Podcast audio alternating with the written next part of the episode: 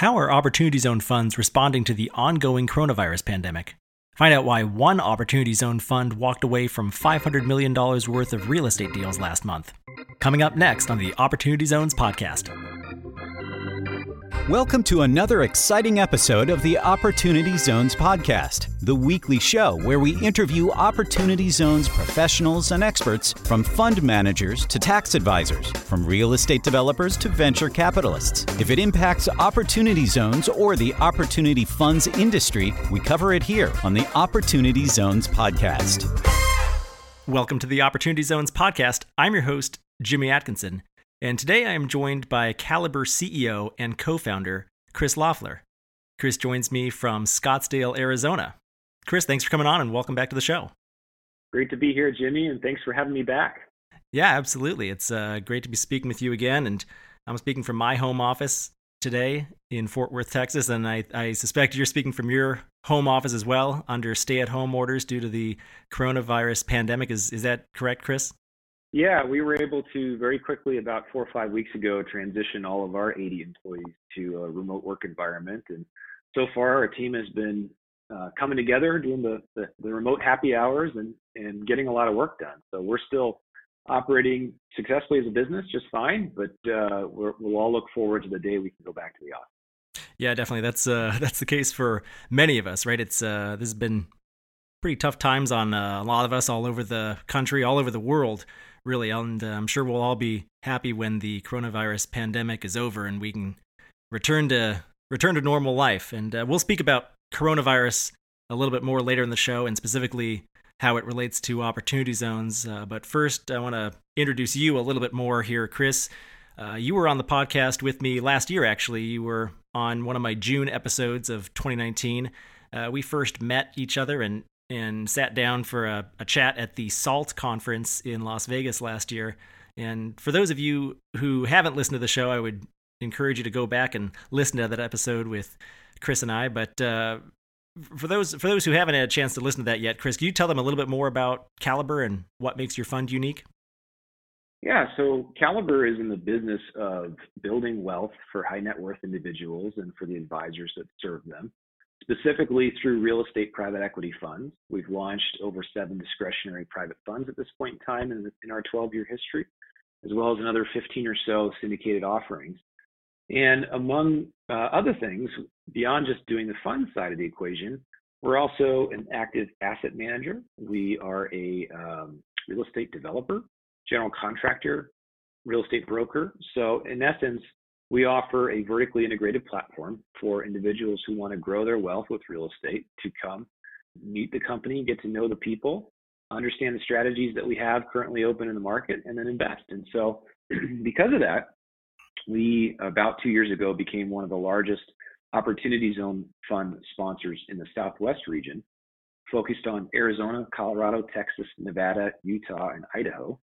And uh, we invest in what we call middle market real estate. So that's projects we buy between $5 million in value and $50 million in value uh, across the board, different types of multifamily, office, retail, hotel, industrial, you name it. So ultimately, we're an investor looking to buy the best possible deal at the best possible project, transform that project, build value along the way, and then share in the profit with our clients. Good, good intro there. Thanks for getting us caught up uh, yeah, Caliber's Caliber's done a great job so far. I know you guys raised a lot of capital pretty quickly out of the gate. That was actually one of the main discussion points of our first episode. Um, I want to turn our attention now to coronavirus. Like I mentioned at the top of the show, uh, the economy's largely been shut down uh, throughout the vast majority of the United States, and uh, the government has responded by introducing and passing actually three different pieces of coronavirus response legislation uh, as of the recording of, of this episode here in, in the middle of April. And possibly another huge coronavirus stimulus package on its way here shortly in the next few weeks. I, I believe over $2 trillion have been spent so far. Uh, Chris, how will this pandemic and the government's response, the the stimulus package, how, how do you anticipate it's going to affect opportunity zones in both both the uh, short run and in the long run? You know, I, I think that the best way to answer that for me, at least for this entire podcast, is to stay focused on the opportunity that will come out of the change that's occurred in our market. And I, I do think to a certain degree it's a permanent change in how we live our lives. Um, my wife is a nurse. Um, she's on the front lines of the coronavirus pandemic.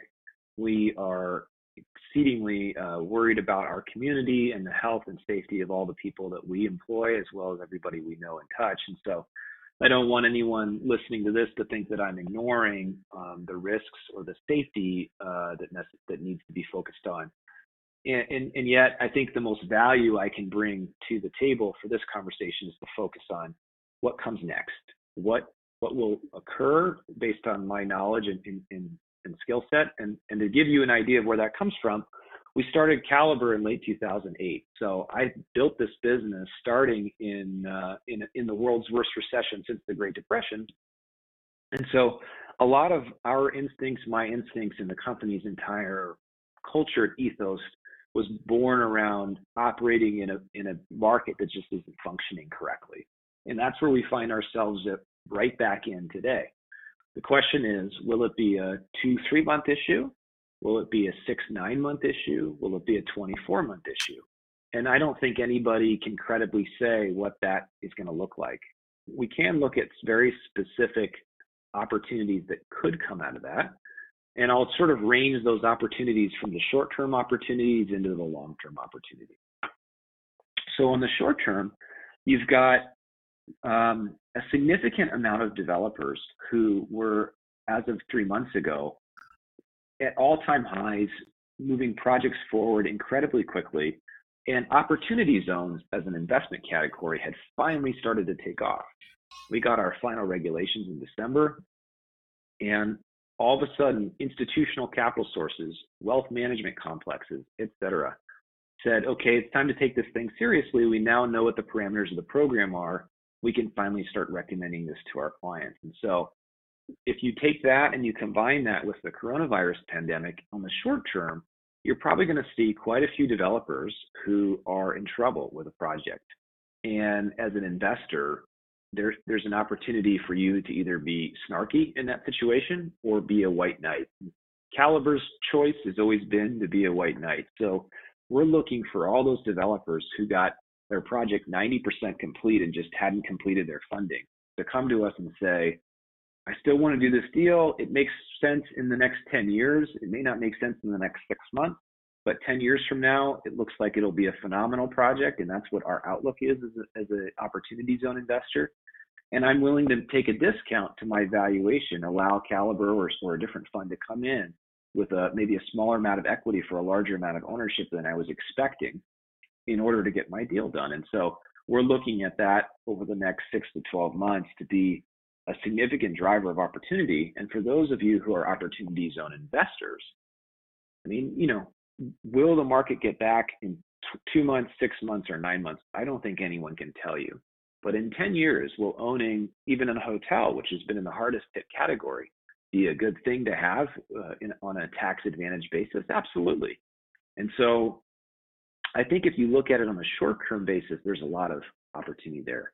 I'll, I'll pause there, but I've got more to say when it comes to to operating businesses and other forms of investment that could come out of it. Yeah, I'm curious to hear your thoughts on on that as well. Uh, and and in, for for you though, uh, Chris, I want to hear about how this has affected you and and your fund in particular, uh, in, in, terms of the the fundraising specifically. Um, have have you noticed any change in in fundraising in in the last few weeks here uh, due to the pandemic? You know, as, as, they say in the world of investing, past is prologue. Um, you know, the, the, the past history doesn't repeat itself, but it does rhyme. so we're drawing right now at Caliber off of our 2009 experience, and one of those experiences was that no matter what was reported in the news, it was always six months late and typically wrong. Um, I think that the window is a little bit shorter here, but the only way for us to know exactly what's going on in the market is to stay active in the deal side. And so what we did in, in March was we took all of the investments we were trying to buy, which was about $500 million worth of projects. Uh, and we walked away from every contract. And so we had things in contract, we had things in LOI stages, and we told all of our people, hey, look, we we, we might still want to do these uh, projects, but for the time being, we can't see enough information to move forward with them. And we do expect a handful of those to come back to us in the next three to six months with the, you know, the old, well, what price would you do the deal at type type mantra. On the flip side, we immediately changed how we were doing deals. And so we started going into the market, and instead of spending a lot of time with the real estate brokers, who we do still spend time with, we're now spending time with special servicers, lenders, bankruptcy attorneys, uh, banks, etc. So all the different people that participate in the market when it gets distressed. And that does not mean that I'm predicting another 2008 scenario. It just means that I know in order for us to be able to know that it's coming and do what's right for our investors and make the most of it, we have to be engaged in that conversation constantly. So every week, we're constantly having those phone calls, we're constantly meeting, we're constantly discussing what we're hearing. And if we start to see the market go towards a distressed uh, designation, we'll know to spin up our auction machine and our you know non-performing note buying platform and that kind of stuff. So Caliber in general has has really just been focused on protecting the assets we currently have, which are all pretty in pretty good shape, and then preparing the internal infrastructure that's necessary so that an investor who put a dollar into our fund knows that they're going to be buying at the best possible price, especially if the market does adjust. Well, that's fascinating. So you you actually walked away from all of your deals in March. Yeah, that's that's incredible. So you, you basically had to rewrite your entire playbook just about I don't know six weeks ago or so. What obviously the pandemic was the uh, was the catalyst for that, but I, I want to hear more about. I want to hear the story behind the decision and the decision making process can, can you kind of walk us through the timeline there of, of what news you received and, and who you spoke with and, and when you decided to make that decision to shut down your deal making? Yeah, I would say it took about two, three weeks of phone calls. It was probably about two to 300 phone calls. I spoke to people as wide ranging as the head of Deutsche Bank's wealth management group for all of North America and people on the investment banking side of Goldman Sachs all the way to you know local developers, um, people you know who don't even have a website that you would never find in a million years if you're looking for them, um, and getting kind of gauging everybody's experience and everybody's thoughts on not what's going to happen tomorrow or the day after that. You got to go seven layers deep into the you know into the bean dip, so to speak, uh, to think about what happens after each one of these stages clears one of the people I talked to as an example is our one of our board members who happens to be the CFO at Premera Blue Cross in Washington State. So sitting in Seattle, he was seeing the very early stages of the first outbreak uh, with the most unfortunate death that happened in that nursing home and was able to give me a lot of insight into exactly, you know, how healthcare was responding, exactly what they thought would happen kind of going forward and then we keep those that information updated. And no matter what, it it boiled down to um, it's time to change our entire thinking back to our kind of 2009 2010 era activities where um, the five-year business plan gets put on a shelf. You take the old plan out, you dust it off. Um, as entrepreneurs, my co-founder and I, you know, moved through the stages of grief very quickly and right into acceptance and started moving on. The only difference is instead of having two of us in a room, we now have 80 people. So we needed to make sure that we kept our team in that same lane of thinking that our business is good. We're not laying people off, but also we are going to change a lot of what we do and where we spend our time because we have to be prepared if the market does move into a state of distress. If it doesn't, all we do is turn the switch back on and go right back to the plan we were already on because we were on a good plan for the market that existed at the time. But certainly the you had to pivot and pivot quickly and with a with a fairly large team there 80 80 people not just you and uh, your one business partner anymore like it was uh, when you first got started in 08 right yeah it's, it's funny when you're when you're all sitting in one room it's a lot easier to, to get things done to a certain degree but now that we have a big team but highly capable professionals, um, it, it it's amazing once you get them engaged uh, what they produce. That's great. That's great. I want to uh, revisit something you mentioned before that you had more to talk to, and that was uh, uh, business investing, uh, and and and how you think that might change in the wake of the coronavirus pandemic uh, and the government's response. Can you talk to us a little bit more about that? Well, just as it relates to opportunity zone investors, you know, if I look at it from the investor's chair, what what is going to get you the most benefit out of this program? It's going to be obviously the tax benefits that are in the statute, but growing the value of your position in an opportunity zone fund over a 10 year period of time both produces the greatest uh, investment return as well as the greatest tax benefit because you pay no taxes on the growth, right? And so, in a tight market when real estate development was on fire prior to coronavirus, and when businesses were having a fairly easy or the easiest time historically in the last 12 years gaining access to capital, it was hard to get a deal, you know. And if you're buying at the highs, it's hard to create value over a 10 year period of time. You might have a stable business, but it might not grow in value nearly as much. And so, if you think about it today in, in investing in operating companies, what's happening? There's a fundamental shift in our country where they've put trillions of dollars into supporting supporting small business, which is really hasn't happened at least in my lifetime. In addition, they're contemplating trillions of dollars of additional subsidies for things like infrastructure. There's a massive in, in, in shift in mindset around manufacturing in America. All of that is going to create a lot of opportunity in places that opportunity zones already exist, like Mesa, Arizona, or Tucson, or uh, you know, you name it. I know that the state of Arizona is already starting to build a plan to shift even further to adding more manufacturing into their domestic uh, economic plan. So, as an opportunity zone investor, you have a tremendous ability here because you have a capital gain. You've got to get it into a fund now, and you get to invest for at least 10 years. So, you can kind of move past the uncertainty of today and tomorrow and move into longer term trends that you have a lot more certainty over that you can invest in. And that will be investing in you know, American made manufacturing and infrastructure and schools and hospitals and uh, real estate developments and things like that that people will need and, and do need currently.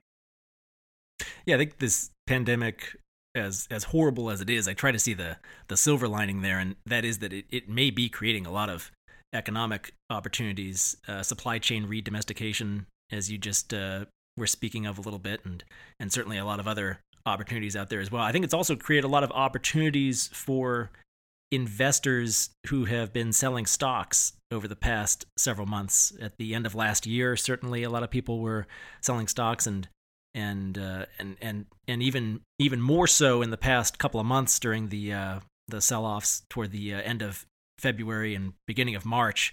Uh, a lot of them may not have had a tax plan in place in in a lot of cases, and uh, and yet they have generated substantial capital gains uh, upon selling in, in in most of those cases as the market's gone up up up over the past decade or so until the the downturn during February and March.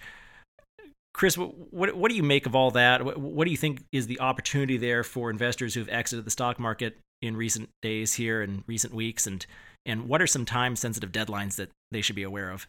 Yeah. So uh, in the in the case of what's actually happening in the market, you saw a lot of people sell off at the end of the fourth quarter of 2019, and then you saw that sell off continue, obviously during the, the coronavirus pandemic.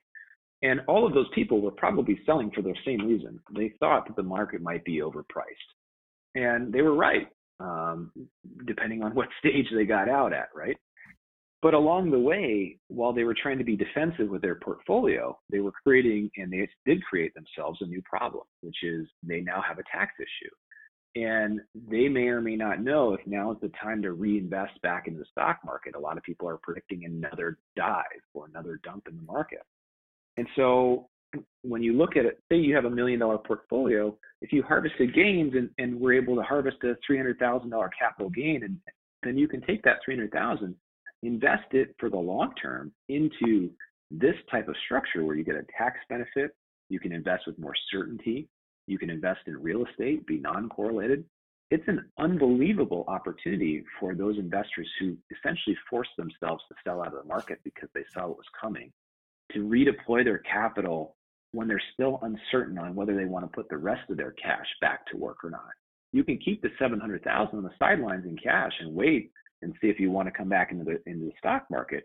But put the 300,000 you currently have to work in a tax efficient way. I mean that is super important right now. And a lot of people talk about, you know, it, it, it cash is king right now, and it's good to be in cash. Well, it's really not if you're undeployed, especially if you expect that the two trillion dollars that they've already spent and the probably five to ten trillion dollars that are going to be spent beyond that are going to generate inflation. Um, ultimately, real estate, aside from gold, is the best protection against inflation that's historically existed in the history of the United States. And so, people need to start thinking about um, their money in a less linear format. Like, I got out of the market, when do I get back in? And say, I got out of the market, I can take this piece that I would have to pay taxes on and get it into real estate now and avoid some inflation down the road. And so that main deadline is if you sold stocks is 180 days from the day you realize that capital gain or when you close that sale. If you happen to have sold out of a partnership to create your short or long-term capital gain, you have the ability to invest as long as that sale happened in 2019 up until July 15th of 2020, which is an extension of a deadline that was uh, previously sooner. And so, in essence, as an investor, you've got between the next couple months, if you sold stock, and up till July 15th to make a decision. And I don't think we're going to have too much more certainty between now and then. But as a fund manager, I can tell you I do have certainty that I can take advantage uh, and make the best of this market in terms of real estate development and other forms of opportunity zone investing. Yeah, certainly it's a, a great portfolio diversifier if nothing else, right? Getting that non-correlated asset. Um, if if you're investing in real estate, which the majority of opportunity zone funds are invested in real estate, I think it's a it creates it creates a very interesting opportunity for for investors who have sold their stocks over the past few months. Uh, it's certainly worth looking into anyway. And, and where else can you find a situation where you can effectively double your return on investment, the same level of risk, because driven by a tax benefit? As long as you execute well on this strategy, which is not easy to do, um, you can increase that return on investment significantly without taking on additional risk. And you've got the tax benefit on top in this case as well. Yep. I want to turn our attention now, Chris, to the article that you published on Medium last month. It was titled Opportunity Zones The Missing Public Narrative. Uh, you point out a lot of inconsistencies in terms of the mainstream media news coverage of opportunity zones. Uh, and I, I, I found it a really interesting piece. Uh, I wish everybody would read it, honestly, because um, a lot of people do just get their get their news from a couple of major national news sources, and they don't always like the Opportunity Zone program so much. They brand it as a Trump program, and they have their own uh, story they want to tell about it. And I think they they miss the a lot of the key points or ignore a lot of the key points of, of the story. Maybe you can tell us a little bit more about what you wrote in that piece, though. Could you briefly summarize it for us? Yeah, absolutely. You know, I don't blame uh, the news media for, for, for being who they are, which is a, a group of people that needs to generate eyeballs um, to what makes um, the story as salacious as possible. And reporting on a highly complicated tax incentive that affects real estate gets pretty boring pretty fast. And so it's natural that they're going to focus on sort of the outliers that make the stories interesting and, and generate a certain impression to the reader. Um, but it's those of us who are in the industry, it's incumbent on us to start going into the details further because people who do have capital gains that want to avoid paying some tax and want to take advantage of this program, they're going to be willing to spend time to learn about it. So if I take you to, I basically went through five five key points um, one of those was coming out of a New York Times article that talks in the Wall Street Journal as well, talking about, you know, despite heady expectations, opportunity zone funds are not raising nearly as much capital as they would like. And so I go through a little bit about why that is. Why aren't we raising as much capital as we would like? And and how does that change over time? And does that really was that really a, a proxy for whether or not this is a good program or not? Um, the main point there, very simple opportunity zones, uh, the law wasn't essentially final until December. So it'd been two years before we had final regulations. Well, until you get final regulations, financial advisors and the people that support the majority of high net worth individuals in the country that have these gains are not going to spend the time educating themselves on how the program works, approving it through their due diligence infrastructure, distributing those approved funds, marketing them, et cetera. And so we've really only had a couple months now since that had happened that we have uh, time to actually start marketing to the financial infrastructure. And until you as an investor can go to your advisor and your CPA and say, what do you think about opportunity zone funds and get an intelligent answer from them, including, hey, here's four funds we've already approved that you can invest in, um, you're just not going to see the same capital flow. I think that'll change over time. Opportunity zones, uh, the second point, are interested in investing in projects that would have gotten funded anyway. This is where you know the news media has basically trashed a, a couple, a handful of projects um, that were you know condo towers in Miami that were glass you know towers or something like that. Well, I know for a fact that before, while interviewing for that particular article in, in the Times, that there were hundreds of projects presented to them, including at least five of my own, that were perfectly in alignment with the goals of the Opportunity Zone program of economic redevelopment and community development. And they chose to focus on roughly 10 or so projects across the country out of many hundreds that were just getting the benefit because, you know, they were building a condo tower. So I just wanted to make sure that people understood that there are that the ratio between a project like that and a project that's good and that follows the, the, the spirit of the law is significantly higher. Um, opportunity zone tax breaks a res- are a result of rich and powerful insiders in the Trump White House passing a law to help themselves and their friends. The Trump White House signed, certainly signed the opportunity zone law, but the law was originally created by a think tank and then supported by 50 Democrats and 50 Republicans and co-sponsored by a Democrat and Republican. So in essence, when you think about the law, it was a bipartisan law from the get-go. It was created entirely outside of the Trump administration the Trump administration saw the merits of it and eventually started to tout it as a good law. But that's not how it was built, and that that storyline is fundamentally and factually inaccurate. Investors are interested aren't interested in helping local communities only themselves. You can see this in, in the reporting across the board. Yet when I talk to investor after investor, one of the first things they ask me about is the impact uh, uh, theme within our fund and how do we track impact and tell us about what we're doing within the, the impact side of the fund and, and, and the different projects that we're doing. Explain to me how this is creating economic development and growth. Explain to me how this is helping the community. I have those conversations with investors all the time. So if that was the truth, then they wouldn't be asking the question in the first place. And then the lack of clarity in the program is stopping it from moving forward. While it was certainly true that that was the case, that storyline is no longer accurate because as of the end of last year, we now have the clarity that we need. And so you'll still talk to a CPA or a financial advisor today about opportunity zones, and they'll say, well, yeah, I hear it's not really fully figured out yet. I'm still kind of just waiting around for someone to let me know that it is. And, and I'm here to tell you today that we've got it. We know exactly what to do. We know how to invest. We know how to create the tax benefit for the client. Uh, and we know how to take advantage of the opportunity. Yeah, and you know, like I said, it's I, I thought it was a great article. I'll be sure to link to it in the show notes for today's episode, which our listeners can find at opportunitydb.com slash podcast. It's it's worth a read. Although Chris pretty much just uh, recapped it for you, but it's it's worth diving into a little bit more. Uh, all five points are are spot on, Chris. I I couldn't have said it better myself. Um, so thank thank you for writing that piece. It was it was great to read, and uh, I wish I wish more people would read it. Uh, Chris, I want to talk to you about one more thing before we go today. Uh, opportunity zone investing is largely created for largely intended for you know wealthy individuals who have large capital gains um, most funds out there are closed off to non-accredited investors most funds require that you be an accredited investor even just to receive any information about the fund and certainly if you want to invest in the fund uh, but Chris, you guys over at Caliber have created an option for non accredited investors, which I believe uh, just went live or is going live shortly. Can you tell me a little bit more about that? Yeah, so you guys are one of the first to know about this. We we will make the marketing public towards the end of April, but um, it, the offering is actually live and available to invest in if people are interested. um, before I tell you about that, I just want to give you an idea of, of the opportunity zone industry. And so there were about 70 billion in funds announced as of the end of last year. About 7 billion had been raised. Caliber has raised 70 million out of the 7 billion.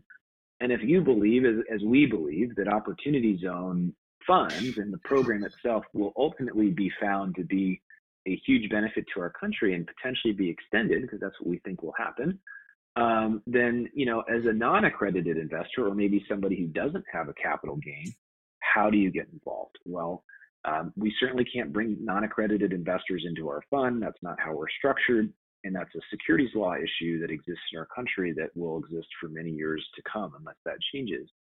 Um, but one thing that Caliber did about four years ago is we started building what we call our public company infrastructure.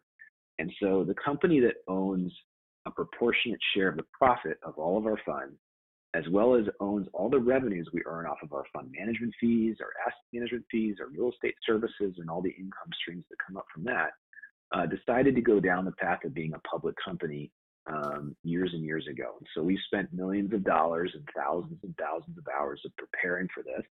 And the first step in that process is to issue a Reg A Plus offering that allows us to raise up to $50 million from all investors, including non accredited investors, as long as they don't invest more than 10% of their net worth.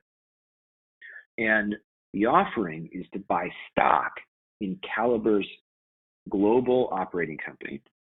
So, and a metaphor to think of here is, you know, the old metaphor in, in, in investing.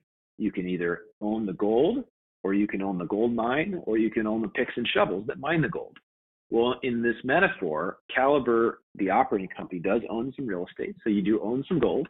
You also own the gold mine in the sense that you own the machine that raises capital and that consistently creates these funds and deploys them and you own the picks and shovels. So you own the different service lines that we provide to those funds, and one of those being our Opportunity Zone Fund. So if you're a non-accredited investor and you're looking to own a percentage of the growth of this industry, one way to do that would be to invest in our stock. To be clear, you're not investing in an Opportunity Zone Fund. You're not getting any tax benefit from making this investment. But the reason why we went down the path of this offering was prior to an institutional listing and an institutional capital raise, which we plan to do after this offering, this gave us a chance to give our tens and tens of thousands of followers and the many hundreds of thousands, if not millions of people out, out in the world that we think would like to be able to access this type of a growth story, the ability to invest essentially pre-IPO. And so it's an exciting opportunity for Caliber. Um, I can tell you more whenever you're ready for me to in terms of how to get access to it but it's a way for investors to participate in the growth of this industry and build wealth along the way with us instead of being boxed out just because they don't fit the, the accredited investor guideline. Yeah, that's great. I think it's it's it's great uh, that you offer that as an option for non-accredited investors. And yeah, just to reiterate, uh, you know, you you are not owning the Opportunity Zone fund directly, and and there's no tax benefit associated with it. But you can invest regular dollars into it. I, I, guess is what you're saying. It doesn't have to be capital gains dollars because of that, and um, and you get access to uh, to the entire uh, machinery and service lines behind um, what what drives the Opportunity Zone fund in the first place. As long as you have a, a, a minimum of two thousand to invest, it can be IRA, non IRA, uh, you know, regular fund. That's great. Good good stuff there, Chris. Um, well, Chris, it was great talking with you today. Thanks for uh, Thanks again for the article. Thanks for the conversation. Thanks for your thoughts on the coronavirus pandemic and how you think it will affect opportunity zones. Uh, I think uh, you've given a, a lot of uh, information for our listeners to think about. And uh, before we go today, though, Chris, can you tell our listeners where they can go to learn more about you and Caliber and and uh, that that non-accredited investor offering you have? Yeah, so um, two different websites for you. If you want information on the non-accredited investor option, just go to uh, investcaliber.com. It's I-N-V-E-S-T-C-A-L-I-B-E-R.com. And if you're interested in the Opportunity Zone Fund directly, you can go to caliberfunds.co. That's C-A-L-I-B-E-R funds.co. Last but not least, if you just want to get to know the company, our main website is caliberco.com. Um, and in all cases, you can reach us and you can reach me directly just by putting in a contact form. It'll filter to me very quickly. I'm very active in talking with investors and spending time with our clients because uh, I believe that a, a well educated client that understands our business will typically invest and have a great experience. And so I like to spend a lot of time on the front end with our people. Excellent. I think that's very important. And for our listeners out there today, I'll have show notes on the Opportunity Zones database website for this episode. You can find those show notes at opportunitydb.com slash podcast. And there you will find links to all of the resources that Chris and I discussed on today's show. I'll be sure to link to Chris's article on Medium, which we discussed, as well as the websites that Chris just listed on how you can learn more about uh, both offerings that he has. Chris, again, thanks for joining me today. It's been great. Thank you very much. That's it for our show today. A huge thank you to you, our listener. If you liked this episode, please rate and review us on iTunes. The Opportunity Zones podcast is produced by the Opportunity Database. Visit OpportunityDB.com to learn more about Opportunity Zones and Opportunity Zone Fund investing. You can learn how to subscribe to this podcast and read more about today's guest in the show notes by visiting opportunitydb.com slash podcast. And we'll be back soon with another episode.